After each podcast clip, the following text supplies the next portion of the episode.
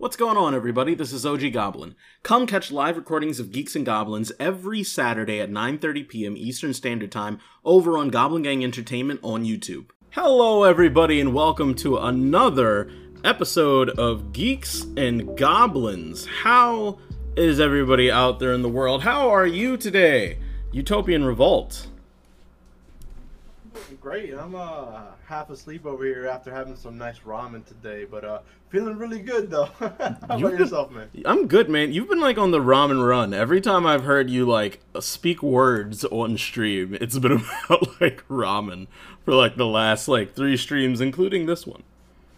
hey man, ramen's good. It's uh it's cheap, it's easy, and it's uh it's filling. At least you know for the initial 30 minutes, and then you're hungry again. But uh feeling good other than that, man. Um, how about you, bro? How you how you been doing today? How you been doing after this uh this little hiatus that we've gone on? I've been good, man. I was stuck at my mother's house, uh, dog sitting, cat sitting, sitting, um, and uh, now I'm back in front of the camera, behind, in front of the lights. Like I'm, I'm here. I'm scared of the streaming thing, man. I don't know how I did this. I took a week away, and I was like, oh my god, how have I been doing this for so long? It's crazy. But I'm back, and I'm here. Uh, very funny though. Your description of ramen sounds like exactly what everyone was saying about Morbius. Cheap, easy, and uh, good for about 30 minutes.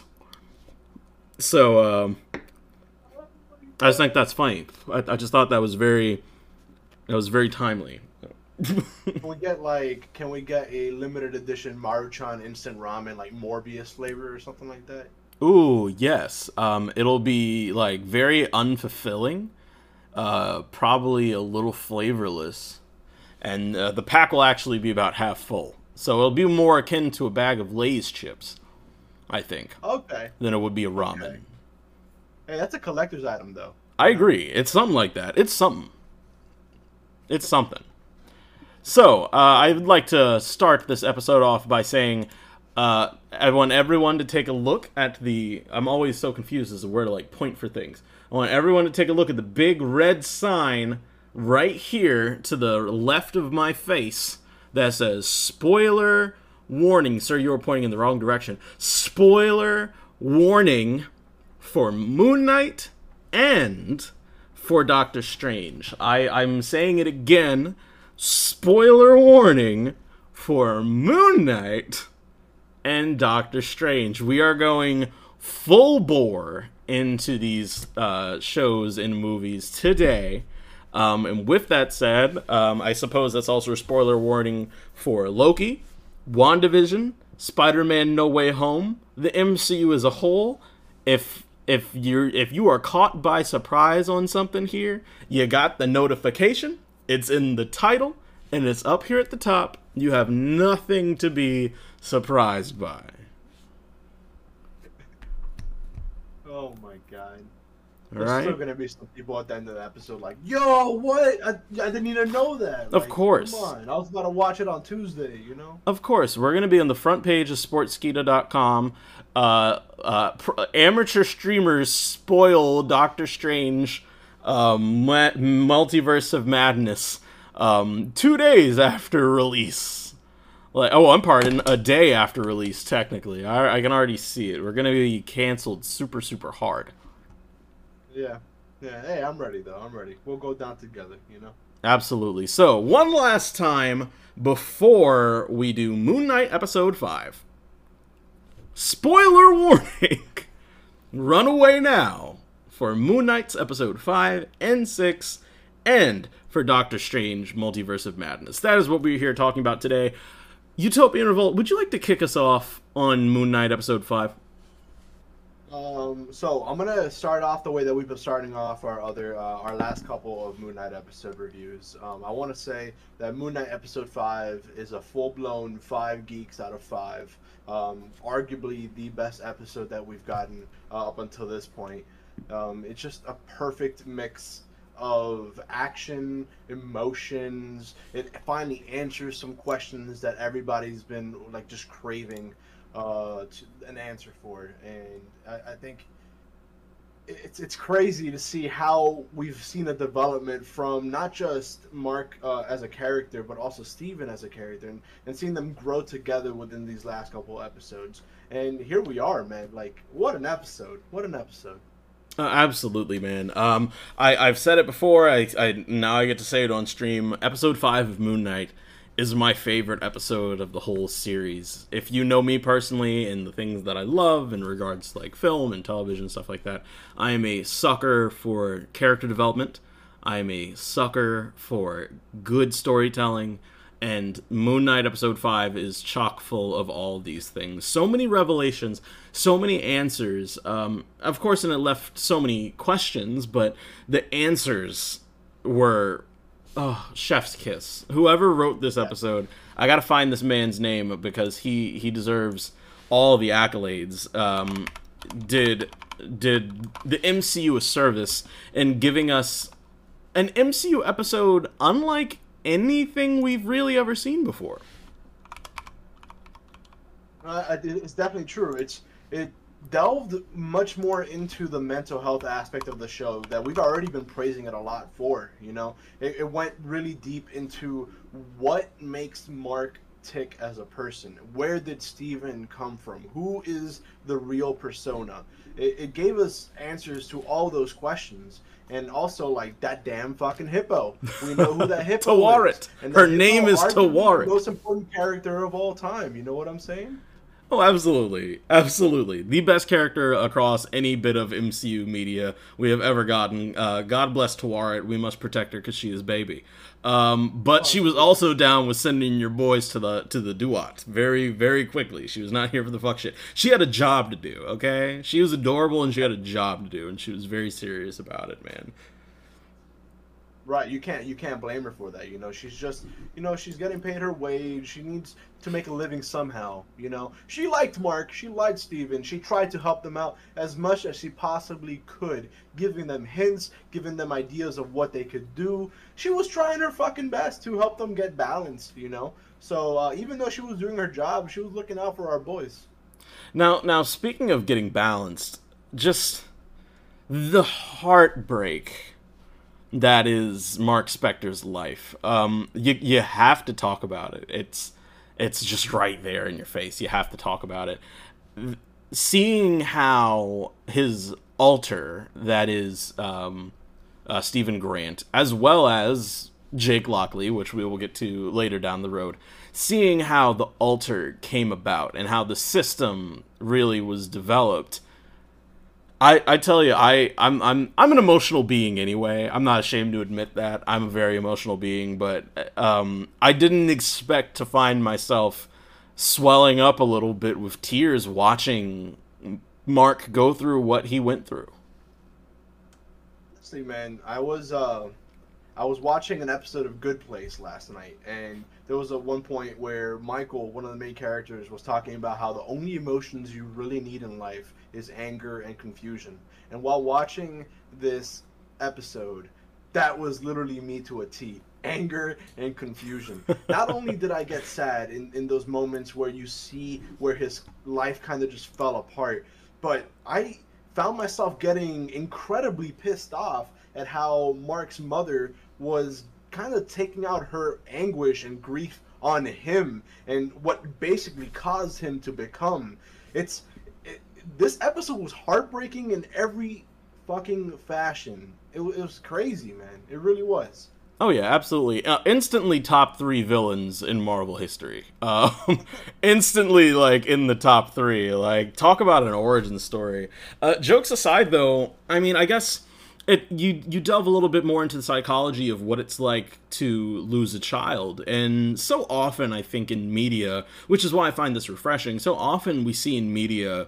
Um, you know, in the occasion where you, somebody loses a child and they have a second child or so on and so forth, um, they lose the child, and we see kind of the it, complete inverse of what we saw here. They become more paternal. Uh, they they love their children harder. Situations like that, or they don't really seem too deeply affected by it. Um, this is a situation that I've very seldom, if ever, have seen on the silver screen or the big screen where a parent just completely shut down and that paternal instinct essentially died with their child. She was not here for Mark at all anymore. He was just the cause and feeling of her pain and her hate and her anguish and you know it led her down a, a path of child abuse and for specifically this conversation being an MCU Power Hour, for the MCU to go to that place, um, being one of the places that it's gone with Moon Knight that were unexpected, for seeing her go to that place, seeing them choose to do this,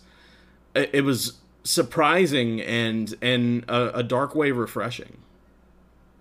Yeah, honestly, it really was. I think we've kind of seen that throughout the entire show so far um, not just in this aspect, but in many other aspects, where it's breaking the mold of what it means to be a property inside of the MCU. Uh, we're seeing things we've never seen before uh, in terms of representation for people with DID, um, exploring asylums and just the, psych- the psychology of broken people. Uh, seeing, like you said, a mother lose her child and just completely not just shut down her paternal instincts, but become a fucking villain for her remaining son, basically turning him into a fucking killer. Um, seeing him about to be abused and then just kind of like take him take himself out of the situation and become Steven Grant.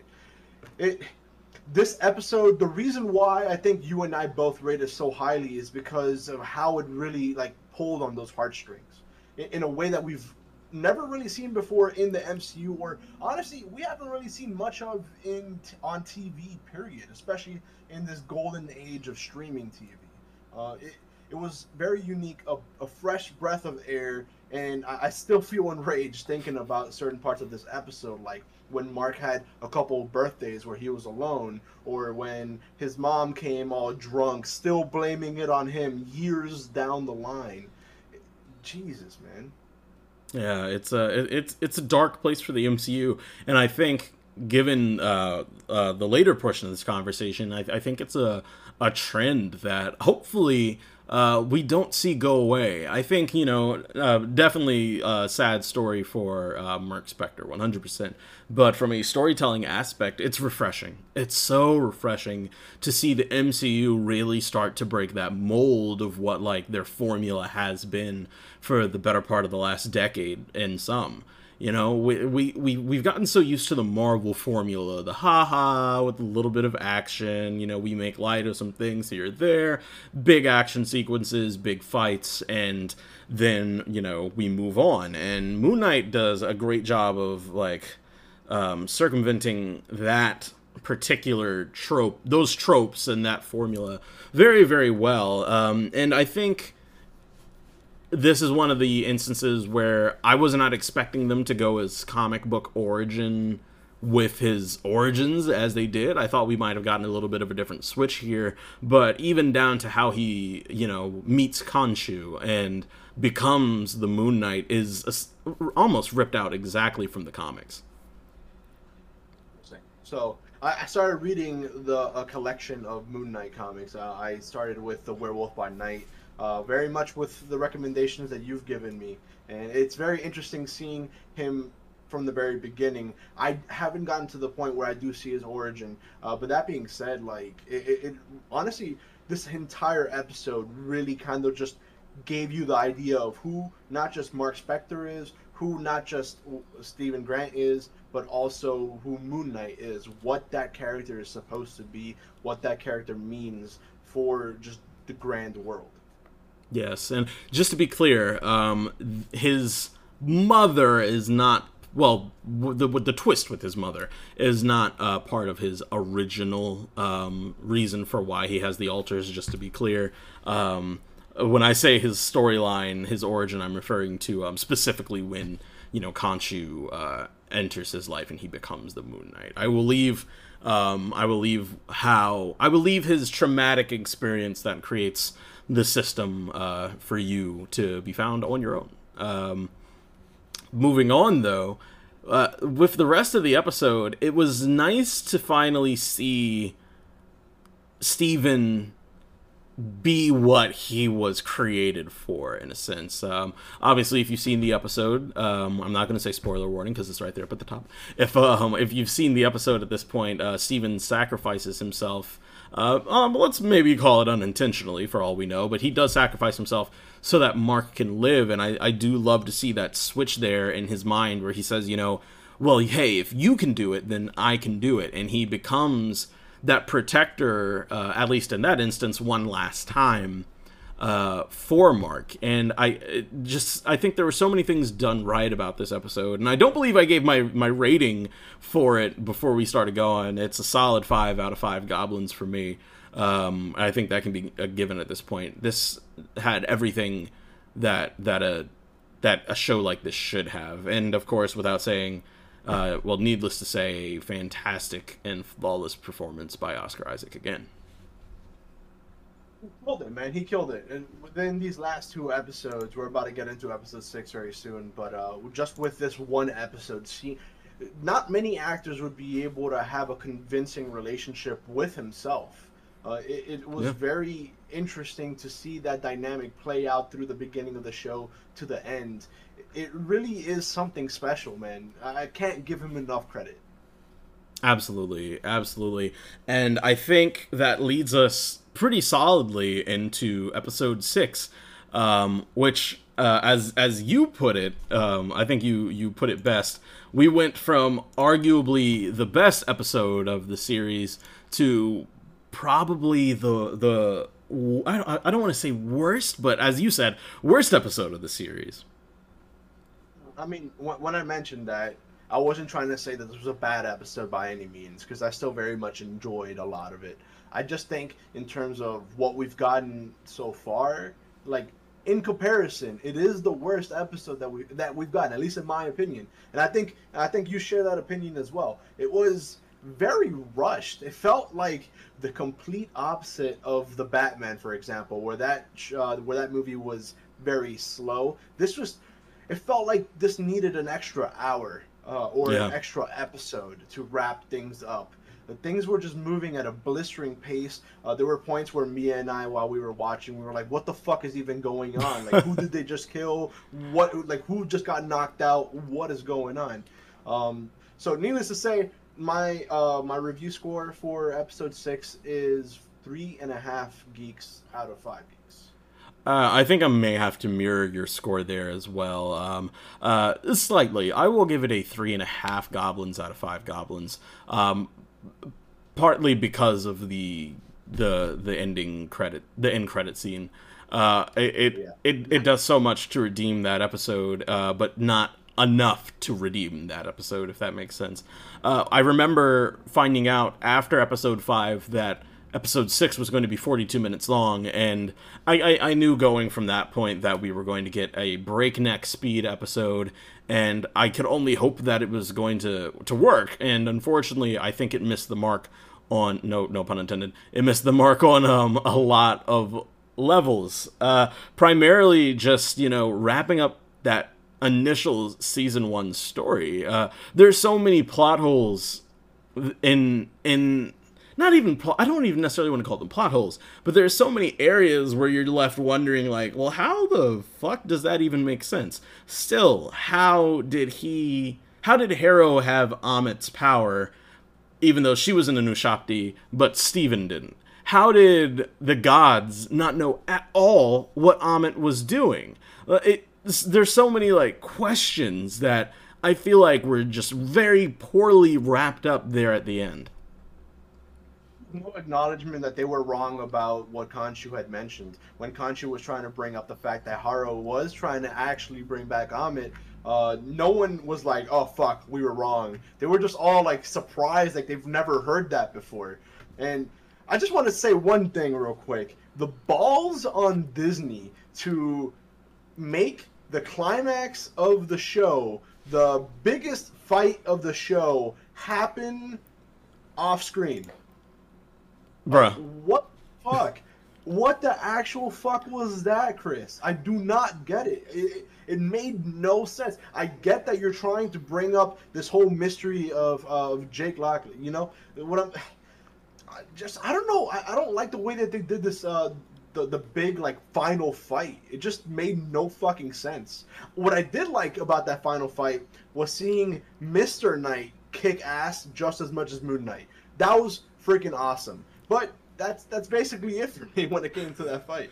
Uh, well, I gotta say this, uh, like having, uh, I'm, I'm not actually that opposed to how they uh, ended the big fight. You know, I, I'm not that opposed to it. I see what they were trying to do, but like just to kind of give a little bit of foreshadowing to our conversation about Doctor Strange, where with Doctor Strange 100% feels like a film that was designed for people who have been following the MCU um, for this long.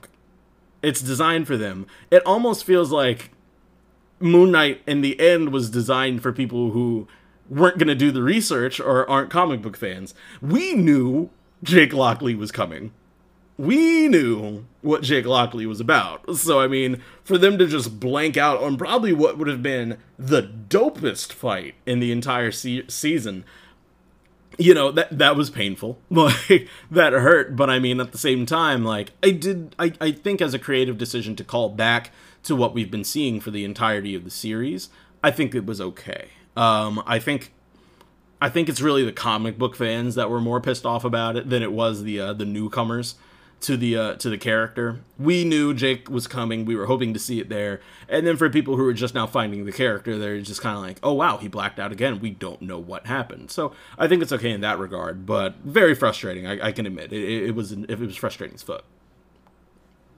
It, it, makes sense uh, creatively. It, it really does. Um, and I think, like I mentioned, it does take some balls to do that. And I, I think it could work uh, if we get another season of Moon Knight and they finally introduce Jake on screen.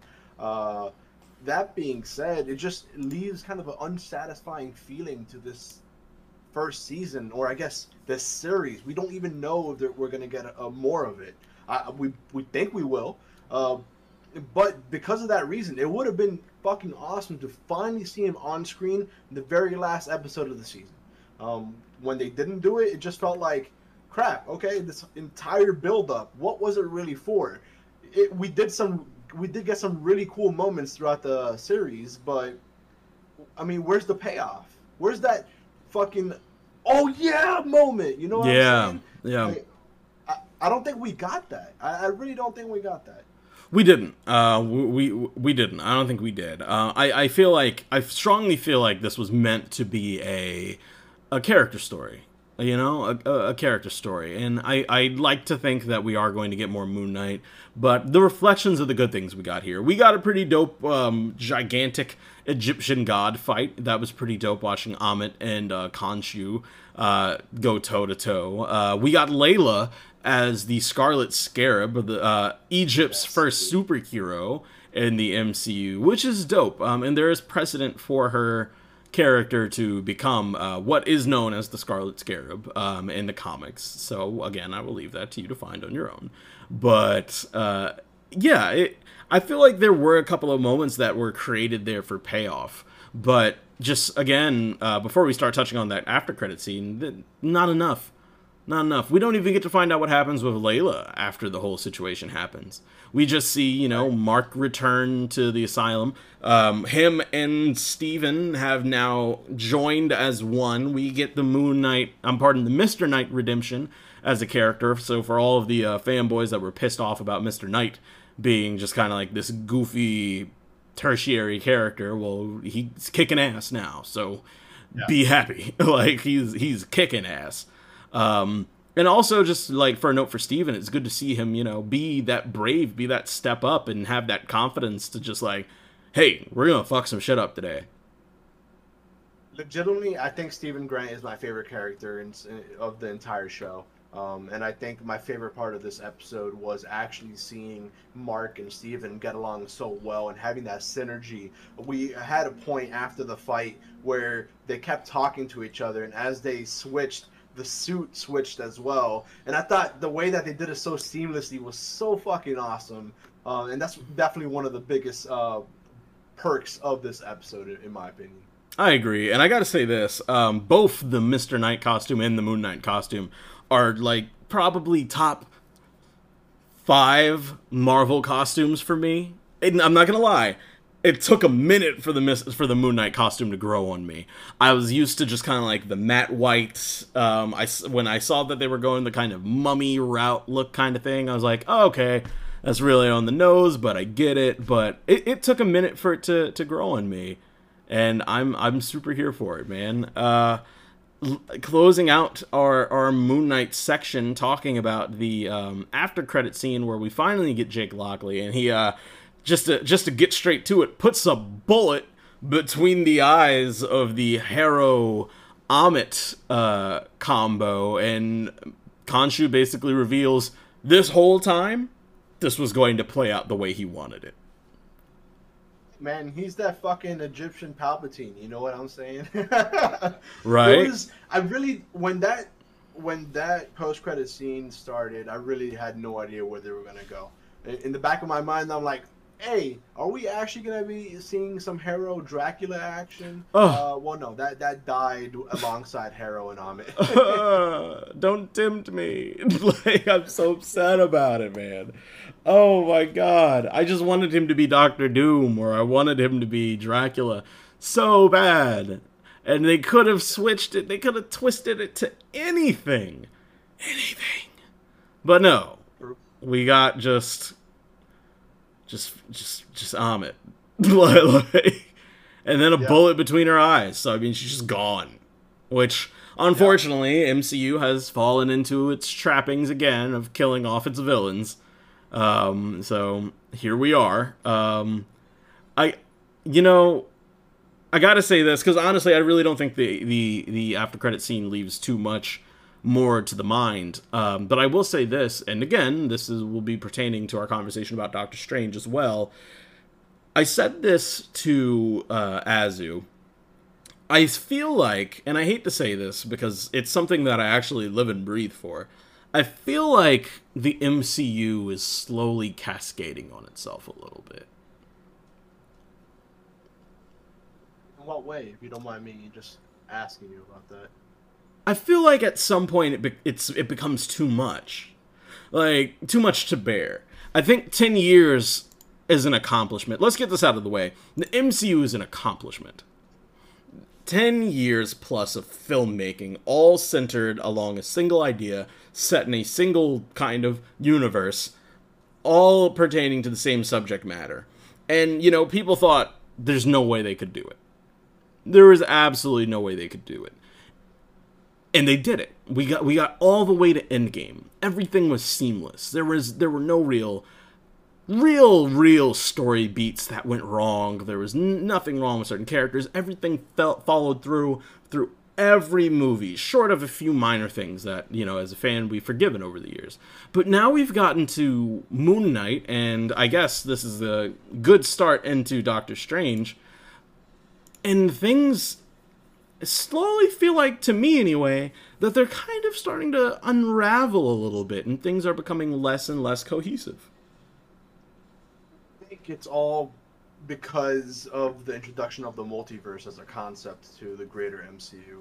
Um, but as, as uh, we move on to Doctor Strange, I want to wrap uh, our Moon Knight review uh, s- series uh, with a tiny bow. And I wanted to ask you, what would you rate the first season or the show, we don't know yet, what would you rate it as a whole? As a whole, I give Moon Knight, um, let's call it season one for now. I give Moon Knight season one four out of five goblins. Um, not a lot of misses. And as a Moon Knight fan from a kid, Moon Knight is the comic that got me back into comics as a Moon Knight fan since a kid, I, I it gave me a lot of the things that I wanted. And of course there were some misses. I feel like that's been the MCU though. No one can be 100% happy. But I can confidently sit here and say that I will give Moon Knight season 1 4 out of 5 goblins. That, that's actually pretty good. And it's interesting hearing it from your perspective as a comic book fan. As someone who had no idea who Moon Knight even was prior to this show, I can confidently say that this was a four and a half geeks out of five geeks. Wow. Uh, I did call it the best show on Disney Plus when uh, I think during episode two, episode three. Um, I think this last episode kind of brought it down. Also, I did watch Loki. I can I do want to say I think Loki is the best uh, show on Disney Plus. Oh wow! okay. Opinion. Um, but yeah, man, it was a really good episode and really good show. Um, and I- I'm excited to.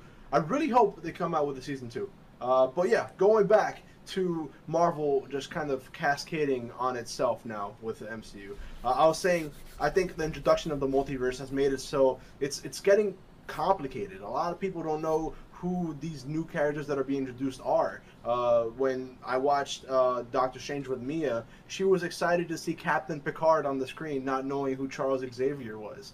And she was excited to see Jim from The Office on the screen, not knowing who Reed Richards was. It's it's getting to the point where uh, I think Azu has said it. It's it's getting almost as complicated as Kingdom Hearts. I'm still going to like vehemently disagree with that statement. Um, I can still just go to Disney Plus and watch everything that I need in a sitting.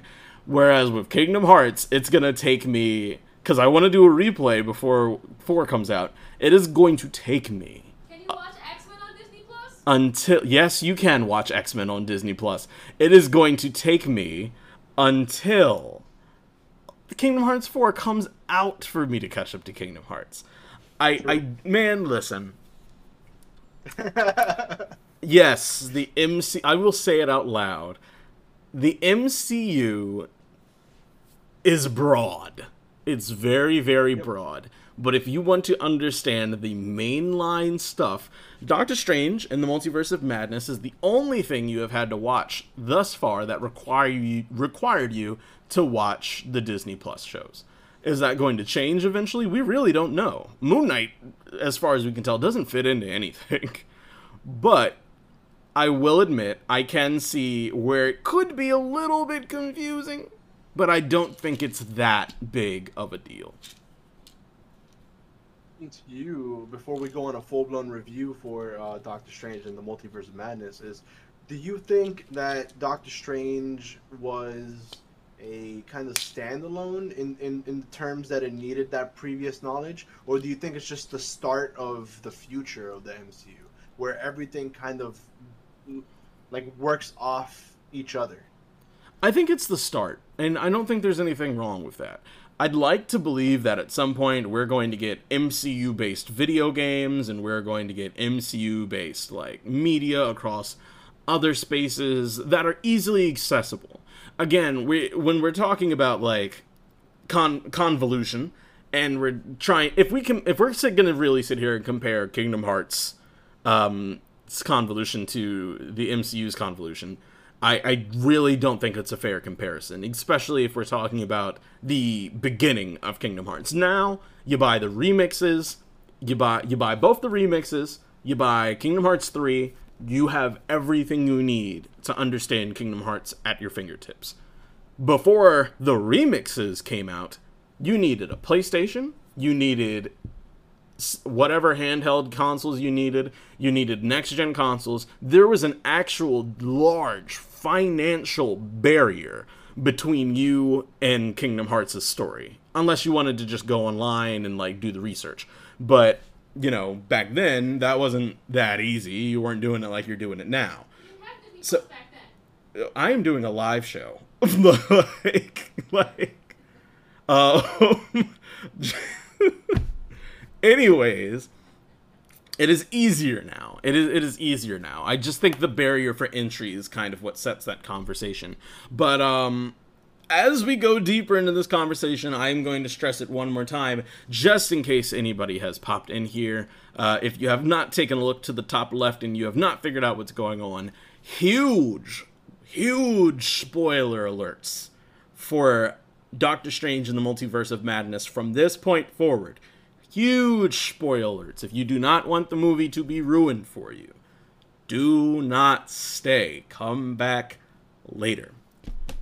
Let's get into it, sir. So, I'm not going to give the review score right up uh, right up front. I think uh, I'm gonna let it uh, percolate a little bit. I'm gonna let it just kind of like simmer. Um, I just want to say that this movie was whelming. I, I think that's terminology that you had used uh, a little bit earlier when we had talked about this uh, pre-show. Um, it wasn't overwhelming. It wasn't underwhelming. It was just whelming. Uh, Yeah. I, I couldn't help but feel a little bit disappointed uh, after uh, after it had finished. Uh, but it did have a lot of really cool moments that deserve some merit and deserve some credit as well. I agree. Um, I think the best way to tackle this right now is probably going to be by, let's say, acts. Acts of the movie. Um, and yes, uh, real quick to touch on that, that is definitely the terminology I used. It was I left the theater whelmed. Um, so let, let's let's get into the first act of the film here. Um, and uh, it, I'm trying to figure out what, what, what, what, where really to begin. We start the movie off. I, I, don't want to do all that. I don't want to like break it down like bit by bit. So let let's go all the way up until the karma, uh, just after the Kamar-Taj fight. Very breakneck, very fast. Uh, I I knew that going into it, if you were paying attention to CinemaCon, the first 20 minutes of the movie were going to be a lot of what we saw in the trailers the Gargantos fight, the wedding scene, uh, uh, all, all the Kamar-Taj stuff. Well, the Kamar-Taj comes a little bit later, but a lot of, you know, what we see in the trailers, uh, we get in that first 20 minutes. And this is, like I said before, uh, when we were talking about this, this is a film for people that are going into the MCU and they know what's happening. They they come they sat down to watch this movie because they know what's up. They've been watching this movie and it's breakneck from the beginning. It's, it is. I think um, not just with that initial fight sequence, but also just in the introduction of America Chavez, introduction of the multiverse side of the story, um, and just I, it really was breakneck. Um, I didn't think it was too fast though. I, don't, I don't think it was anything like Moon Knight episode six. It, it was quick, but it still gave you enough time to just kind of like take a breath and be like, okay, that just happened. What's about to happen next? Um, so it was it was really interesting to see how how they tackled that for sure. Absolutely. Um, and America Chavez, that introduction I think was done very, very well with Defender Strange, seeing where she came from. Loved every bit of it. I, I, I, loved every bit of it, and I and I did like I do like America Chavez as a character. Let me get that out of the way. And I love the portrayal. I'm not even going to try to pronounce the actress's name because I know I'm going to butcher it. Um, but she did a fantastic job, and I really do hope to see her um, in later MCU uh, properties, whether it's on the silver screen or the big screen. But leading past, I think we can get past the um, the the wedding scene. Um, we uh, there's not a lot to talk about there, but it uh, actually I'm sorry I'm wrong. There is a first bit of like character development where you know we start to really ask: Is Stephen happy with everything that he's got going on? The Sorcerer Supreme, you know is he happy you know? And of course he lost the love of his life but that is the, really the question here. And happiness seems to be a theme that goes around with all of these characters in some way shape or form. Yeah, i mean uh, thinking about like wong if he his happiness is brought into question america chavez's basically existence is called into a question and whether she's satisfied with where she's at uh, strange not just with the whole Sorcerer Supreme and his love life, but also as like with himself as a person. Every, uh, he just hears this commentary from everyone around him talking about what a Doctor Strange is, what a Stephen Strange is, and it seems like it just really gets into his own head about it. Um, so yeah, um, not just that, but we also get um, Wanda, her whole thing of happiness. Like the whole shtick of the movie is basically Wanda just not being satisfied with her timeline. Um, so, yeah, very, very, very interesting to see how they brought the whole kind of like question of happiness into this. It felt very philosophical, and I, I really enjoyed it. Agreed, agreed. Um, real quick, uh, what did you think of the uh, the Gargantos fight? Um, a lot of people right now are saying the CGI felt a little bit off. Personally, uh, I was so in love with the fight that if it was off, I didn't really pay too much attention to to that. I was, as always with these MCU movies, and uh, like just kind of captured by the fact that I'm seeing these fantastic things on the silver screen, oh, uh, big screen, not silver screen. I think, I, I think it was a very rushed fight. Um, but honestly, it was at the very beginning of the movie, so there's not really much of a reason to let it drag on. Um, it felt very Sam Raimi esque. It gave me the old Spider-Man vibes. Oh, yeah. uh, that's how. That's the action that uh, I saw in in the in those scenes. You know what I'm saying? Uh, so it was really cool to get a little bit more of that Sam Ra- Raimi action in a superhero movie. That just brought a smile in my eyes. The eye popping out was definitely a shocking moment for the theater. Um, it kind of was like a sign of things to come. Oh yeah, it definitely was our first moment where it's just kind of like, oh okay, this is where we're going, but like not even like, not even like a fraction.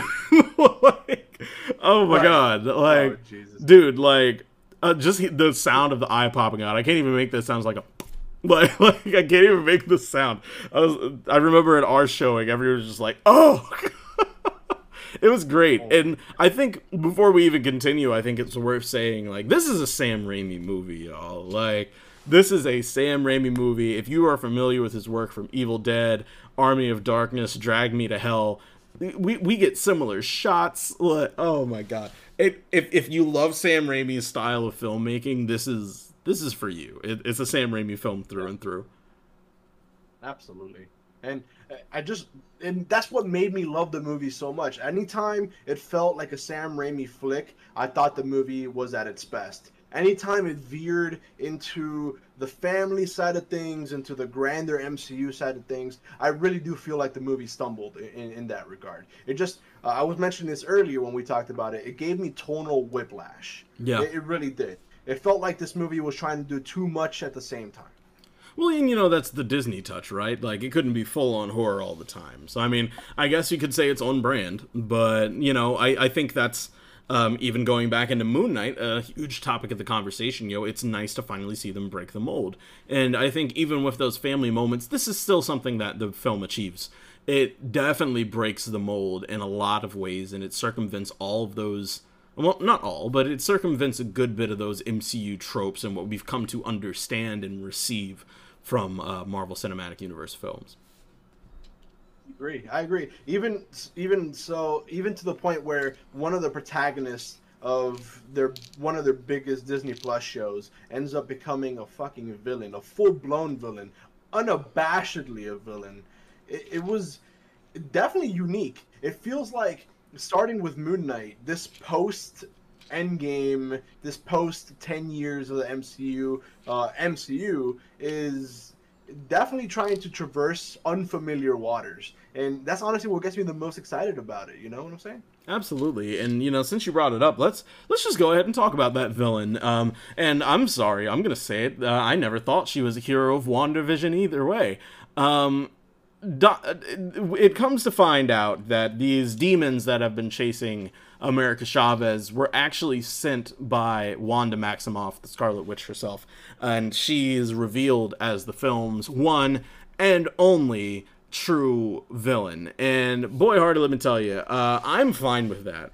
I'm okay with the, the with the villainous turn. It's not it's not the first time, but man, and I and I have said this before in these conversations. I've never seen Wanda post Endgame as a hero at all. I believe that she needed to be held accountable for Westview, and she wasn't. She was allowed to just fly off and do her own thing. And I think the impact of that decision by the world of the MCU is on full display here. And honestly, if she ended up getting caught up in that situation where where you know she did uh, get what she was trying to achieve in this film i think the world would have been deserving of what they received.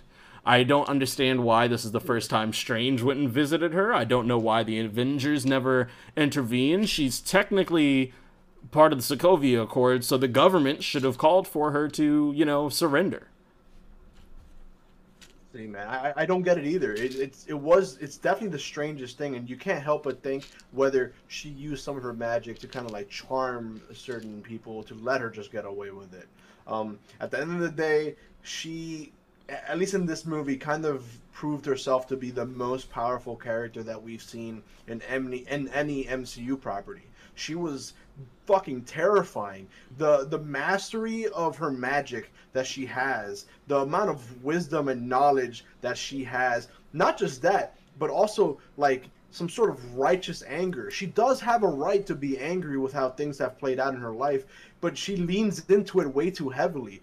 It's it's honestly terrifying stuff, man. And I really do think the best parts of this movie were when she was on screen, when the whole movie was just about what the fuck is she going to do now? What wall is she about to come out of? Who is she about to kill? Whose neck is she about to snap? It honestly was really freaking cool. But uh, yeah, very strange that no one ever really tried to kind of like restrain her or hold her accountable for that. It just, I wonder if we're gonna get any explanations in, in any other property. I mean, if we're gonna be honest here, um, regardless of everything that I just said, who the hell was gonna do it?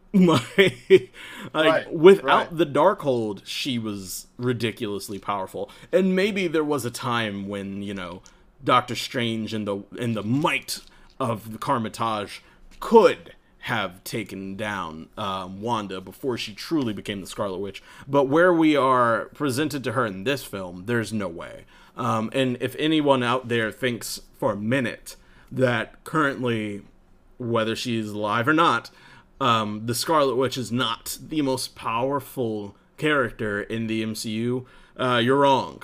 You're you're absolutely wrong. I, I think the only person who potentially could have even intervened and done something about that situation was more than likely Khonshu, and that's not happening. And even that is questionable. I think it would take an actual god, not an alien, Thor, um, to actually take care of Wanda. Um, but continue on the topic of her, in a lot of ways, she is the villain of this film, and even more so, it is her movie. Uh, hats off to Elizabeth Olsen. Absolutely rocked the role. Some of the best acting in the MCU, um, as far as the film portion goes. Y'all already know how I feel about my boy Oscar Isaac.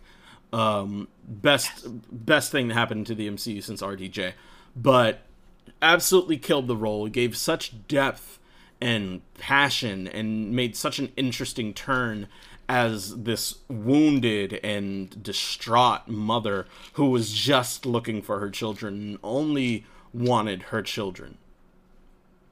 Honestly, I think the way that they personified her as well made her the more the most relatable villain. Uh, throughout the movie, I'm like, yeah, I could really understand why she feels the way she did. Uh, her exchange with Doctor Strange when she was attacking the temple in order to get America Chavez, that that whole exchange is like, damn, they're both fucking right. Like, she what she's doing is absolutely wrong, but her convictions are coming from a place of logic, and it's understandable to to see why she feels that way. So that just made it even more terrifying because you knew that even though she was doing this terrible stuff, it was coming out of emotions that are just entirely relatable. And uh, towards the end of the movie, when we saw her, like, when we saw her interact with her sons and they were scared of her, seeing the emotion on Elizabeth Olsen's face, that was that was the only moment in the movie where I was literally jerked to tears. I, I was literally just almost crying um, because you could see the pain and the realization on her face, despite the fact that everyone in the movie was literally telling her that that's exactly what would have happened. Seeing her actually come to terms with that, fantastic performance, man. I truly believe this movie should have been called Scarlet Witch and the Multiverse of Madness. and it hurts, man, because we're watching a character whose life has been lost. You know, she lost her parents um, because of because of, in a lot of ways, Tony Stark. She lost her brother again, and because of a lot of ways, Tony Stark. She was forced to kill her husband, watch him be resurrected, and to have to watch him die again, and went through the trauma of creating her own children to have them taken away. And again, she's at the precipice. She has everything she wants in her grasp. And she has to make the decision to realize that this is not the way it should be. And of course, a lot of this is because she was influenced by the Darkhold. But still, you know, she being she was aware that whole time and had to make a conscious decision to say, I have to let my children go. Like it, It's heartbreaking. her her her her storyline has been so traumatic and I, I I hurt for Wanda Maximoff in the MCU, but at the same time, um, ge- getting into her transgressions as the Scarlet Witch, um, she doesn't exactly deserve a happy ending. Oh man, dude, like towards the midway point of the movie where um, Doctor Strange is interacting with Illuminati, um, introducing Black Bolt, introducing um, uh, Captain Marvel. Um, I forgot what her, her character's name, but it was uh, Carol Danvers' superior superior officer from from the Maria, Maria Marvel movie. Right, right, right. So we also got Charles Xavier. We got Reed Richards. We got some really cool shit. Uh, but you know, we we said it. Scarlet Witch, the most powerful fucking character in the MCU. She, oh, Chris, take it away. Take it away. Oh. I'm uh, getting a little flustered. here. First off, we can't forget uh, Captain Carter also makes an appearance. Uh, Right, But right. we learned that the biggest threat to the multiverse is not Wanda, which, in my opinion, still is Wanda, um, but is also Doctor Strange, just because of his um, his inquisitive nature and his need to um, hold power, or as said previously in the film, hold the knife. Um, his his search for power, while he remains a good person, puts him in very precarious situations. And um, this being the situation that leads him into the Illuminati, essentially we find that in this universe, their Strange had the Darkhold, and they used. Um, he wanted to use it to find a way to defeat Thanos in their universe, and unfortunately that didn't work out, and they ended up having Diok uh, use the uh, Book of Vishanti, which is its antithesis. Um, so where the Darkhold is good, the Book of Vishanti is uh, pardon, where the Darkhold is bad, the Book of Vishanti is good. Um, and because of this, they ended up killing their Stephen and uh, remembering him as a martyr in their world. But uh, the Illuminati was standing to judge the Stephen, our Stephen Strange, right when Wanda makes her presence known in their universe. And boy, does she make her presence known as soon as we got our cake. Some bully that you don't know how he got the invite to your birthday party. You, you're really not sure how your parents, why your parents thought you and this bully were friends. Um, he has he has ripped pages out of your book at school. He has put gum on your on your back. He has taken your lunch money. Your parents invited him to that party, and just as you got your cake, that bully threw a football right at your cake and destroyed it. Wanda just steps in and eviscerates, absolutely destroys Reed Richards, Black Bolt, Captain Marvel, Captain Carter, and Professor Xavier with one of the coldest I'ma start this fight lines in cinematic history. Oh, Jesus Christ, man! Seeing seeing her basically move or remove Black Bolt's mouth and say what mouth, and then you see just Black Bolt just in terror trying to find out what the hell to do. He tries to shout and he just inadvertently shatters his own fucking brain. And not only does that that sounds brutal, but seeing it in the freaking movie was even more gruesome somehow. You see the brain just like splatter just a little bit. Dude, this that entire fight sequence, that entire sequence period was the most terrifying thing I've ever seen in a Marvel movie. And probably the most terrifying thing we ever will see in a Marvel movie. It was crazy. it was straight up gruesome. I mean, uh, and again, spoilers, spoilers, spoilers, spoilers for Multiverse of Madness if you're popping in. Um, and that's where it ends. I, I can't tell you anymore. It's in the damn title. Like, well, she looks Reed Richards in the face and says, "Do your do your children still have a mother?" Yes, they do. Good. Then they'll have someone to take care of them when you're gone.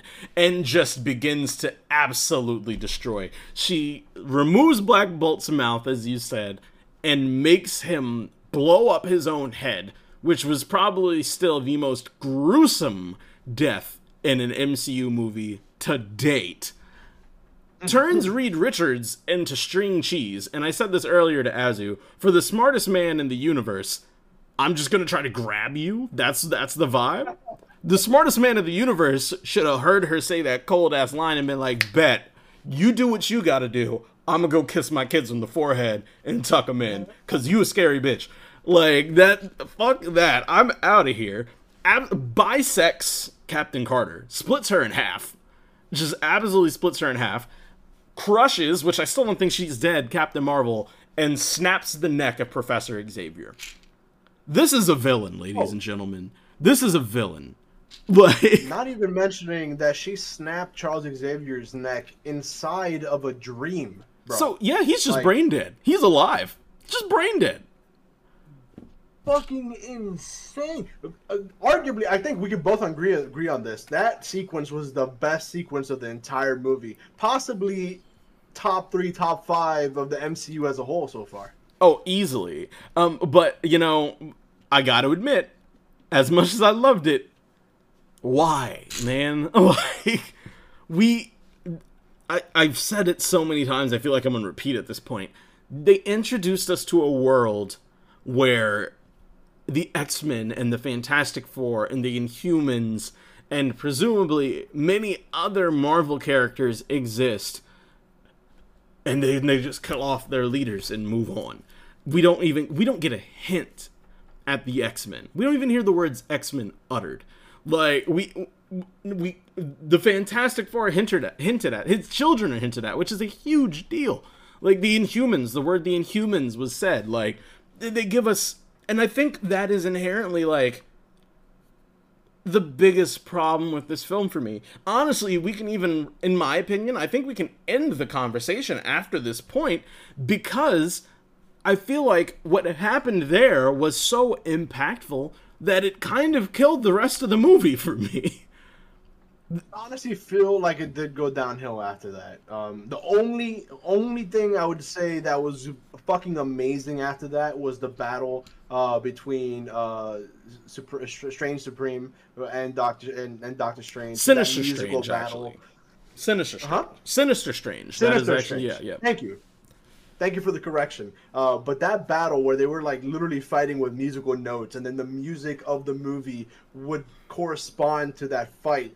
That's honestly the only thing after that sequence that I thought was like A tier, S tier Marvel. One hundred percent. I I completely agree. I honestly forgot about that fight. Um, it was it was it was that cool. But I mean, just to give the audience some perspective on like even towards that part of the movie, I could have seen this movie twice. I've only seen it one and a half times. After the Illuminati were killed for the second time, I just left. And I've I admittedly I've never gotten up and walked out of a movie. And I didn't again walk out of it because I was disappointed or it was distasteful or anything like that. I just walked out because I didn't need to see the rest again. like Also, context. The context needs to be provided as well. You literally watched it the second time, 20 minutes after watching it the first time. I did. That plays a little bit of role in it as well. You know honestly but that's the thing like I, we were having the conversation we said like hey if it's good enough do you want to go and watch it again and we both said yes um so mind you if it were good enough we were in for the long haul it didn't matter really like it's just I, and, and this is where I believe the MCU starts to cascade on itself. And honestly, it, it goes all the way back to WandaVision. It feels like they're playing with us now. Like it, it really starts to feel like they're playing with us in a lot of ways. And it starts with the first the mephisto rumor which is always just funny at this point but leads all the way up into giving us um i always forget the actor's name but um giving us the fox's quicksilver as ralph Bohner in wandavision it feels like they're just kind of toying with us to some degree to and it, it, it feels like a big middle finger a lot of the times. We all thought Mephisto was coming. All of the pieces for Mephisto being there were there. We didn't get him. We all thought that we were going to get um, the first true multiversal crossover with um, Fox's Quicksilver uh, popping in as her brother in WandaVision. We get the actor, and he turns out to be a literal dick joke. And going forward, I, I think the only time that they've given us what we suspected, which I'm not saying that they should um, at all, you know, integrity as an artist and as a filmmaker, but the only time that they've given us what we expected was um, He Who Remains uh, slash Kang at the end of Loki. We all thought that is the only place that it could be going, and it went there. So with this, it honestly feels like an even bigger fuck you. It even we even had big fuck yous in No Way Home with um uh, Tom Hardy's Eddie Brock just being there to get sent back. There was literally two after credit scenes of him literally just showing up and then going away. That was it. And of course, you know, we got a little bit of the symbiote, but to to bring all of these people together and then kill them. To title your movie The Multiverse of Madness, and there's really not a lot of madness and there's really not a lot of the multiverse. I feel like I feel like they're playing with this a little bit, man. Like, I, I don't know. I feel like they're playing with this a little bit. I thought this movie was also a little strange with, uh, with the way that they try to use it as a origin story for America Chavez, but we've gone through this entire review and we've only mentioned her once. Um, that that that's just a little strange to me. Like, don't you find that a little strange? I do, and again, I love the character. I love the portrayal. Um, but people are calling her the uh, the heart of the film that she makes the movie, and I strongly disagree. I don't for for her to be in almost no, every other scene, like for me to say that I feel like she really wasn't even in the movie, um, like that's where I sit, and as that's just me as an honest creator, as an honest content creator. Like I'm not trying to like rub hands with Marvel in that way. Like I'm sorry, I just don't feel like the character was was really done justice, or at least enough for everyone to sit back and say she was the like the end all be all of the film. Think, like you said, what we did get of America Chavez in this movie was, was good. Was definitely fucking good. Don't get me wrong. I just think that they should have introduced America Chavez um, before this movie. Make it a series. Make it a limited, like, make it a one shot movie. Like, I don't know. I don't know. Do something. Introduce it before the movie because it just felt weird. We, we talked about it a little bit earlier. Just the tonal whiplash from going from a horror movie to a movie about America Chavez. It just felt like such a big disconnect. Um, it, it, also ended up just feeling like a big fuck you to people like you and I, where we enjoyed the Wanda parts of the movie. We enjoyed the horror parts of the movie. It just didn't feel like they wanted to commit to that fully. Absolutely. And um, for anyone who's not aware, I feel like this is we have to bring this up. And honestly, I forgot really up until this point. Um, I should have been I should have been talking about it. Um, the the movies were released out of sequence, just so we can be clear about something. Uh, Multiverse of Madness was supposed to come out before No Way Home. And with that said, America Chavez was supposed to be in No Way Home. This is a confirmed fact. Um, give me just a second. I'm trying to find the point in this article so I can properly reference this. Um, Da, da, da, da, da. Sorry. I believe you yes. had told me that America Chavez was supposed to be bringing the other Spider-Man into the universe, right? Yes. So, um, uh, a report from Doctor Strange 2 from the Hollywood Reporter shared details about America Chavez's unrealized role in No Way Home. During No Way Home's development, Chavez was set to play the Sorcerer's Apprentice role required to assist Peter and company in con- connecting the multiverse and bringing Tobey Maguire and Andrew Garfield's Spider-Man into the MCU. Following the MCU release slate shift, which forced Multiverse of Madness to release after No Way Home, writers Erik Sommers and Chris McKenna were forced to cut Chavez's Spidey role in order to preserve her MCU introduction into Doctor Strange, uh, into the Doctor Strange sequel. And there is concept art to back up this theory. This is not just out of the blue. This is not some random shit. She was supposed to be the role that Ned essentially ended up being in No Way Home. Interesting. And I think it hurts it. I really do think it hurts it. I think had we been introduced to her prior to this, it would have felt more rewarding her arc in this film. And It's it's just disappointing. But I mean, it is what it is. But that is what it was supposed to be. I agree. I completely agree. It was disappointing. Uh, but th- I guess that begs the question: chronologically, where does this fit?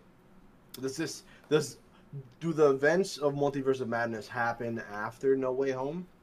Uh, frankly, I'm not too gotten sure. Any conf- yeah, I don't think we've gotten any confirmation about that one way or another. Yeah, no. Um, it, it usually takes us a little bit of time. I think we found out somewhere along a, along the lines of like episode four of Moon Knight that it was um, thus far the furthest point um, in the MCU history that we were aware of. But we will find out eventually at some point. But I, I do want to like start to close this out um, by saying I am a fan of the MCU. I, I'm always going to be a fan of the MCU. It has brought a lot of my childhood joy to the big screen and also to the silver screen.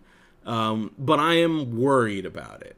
I'm worried that I, I, I, we we've always been left with direction, and so far the only direction that we've gotten post uh, post multiverse of madness is that the multiverse now exists and the door is open for us to tell whatever story we want. While I think that's fine because I like the idea of them approaching these films like they approach the comic books, we just get movies that are inherently tied together with all these other movies. It does worry me because having that goal for the first 10 years, get to Thanos, get to Endgame, get the Infinity Saga out of the way, set a very high bar that they were able to reach. And right now we have so much on our plate with no destination. So, with, yeah, Uh, maybe all it's gonna take is just one movie or one show to start to string things together to, to just kind of like guide us a little bit. That's all we need, just a little bit of guidance. And I think all these other movies and shows that have come up to this point after Endgame uh, will start making more sense. Um, th- we have had confirmations that they've, they're already planning the next decade of Marvel. So Yes. I think there is a direction. I just think there's also trying to balance that direction with also the much broader broader nature of the MCU now, with Disney Plus being a thing, with the multiverse being a thing narratively. Um, it, very interesting, very interesting to see where they're going with this. Um, it, I am a little concerned, but I still have faith in, faith in um, Kevin Feige.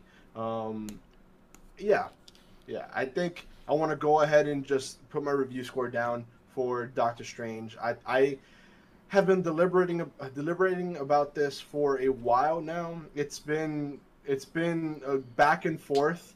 Um, I am going to be watching Doctor Strange again tomorrow. Um, maybe I'll have another score by then, but right now my score is 3.75 geeks out of 5. 3.75 geeks out of 5. Okay. Okay. I uh I myself will not be watching Doctor Strange likely again until uh, we get an at-home release. Um, and having seen it all the times that I really think I need to see it at this point, um, I do believe I can give a very solid review. For me, uh, I'm going to have to give Doctor Strange in the Multiverse of Madness three out of five uh, goblins. It just misses the mark with the rather incoherent story, um, lack of direction, and a lot of a lot of hopes left left hanging. I think that's a, a- that, I mean, it's still a solid score. I definitely recommend anyone who's interested in it to go watch it because it was a fun movie. And Absolutely. movies, uh, and like the the scenes that made it good were scenes that are truly fucking great. Like we're talking about all time great. So definitely watch it if you haven't watched it. If you watched this and you've seen all these spoilers, I still think it's worth a sh- worth uh, worth a watch. Absolutely. I agree. I agree, and I think we'll save our um, our conversation for where the MCU is going after this um, for another episode of Geeks and Goblins, sir. That's a good plan, man. Yeah, man. MCU Power Hour. Oh God, big things like this have happen. We have Power Hours. Star Wars Power Hour. Dude, that's, Sony that's Power. coming soon, man.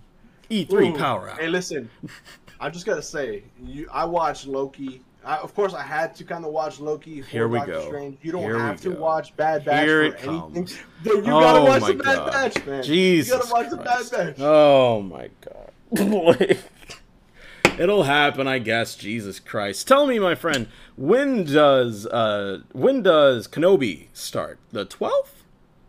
May twenty seventh. May 27th. All right. Well, then we will be uh, doing the exact same thing we did with Moon Knight that we did with Kenobi. Uh, we'll be doing our uh, main episode topic on each episode of Kenobi as they come. So sit back and look forward that for that. But until then, we are going to be filling your minds, your ears, and your hearts with some fantastic conversations about some very geeky things and some very goblin-y things, some video game things, some comic book things, some things in between. We might actually eventually start throwing some anime in that bitch. You never really know which way it's going to go here on Geeks and Goblins. Utopian Revolt, please tell the people where they can find you.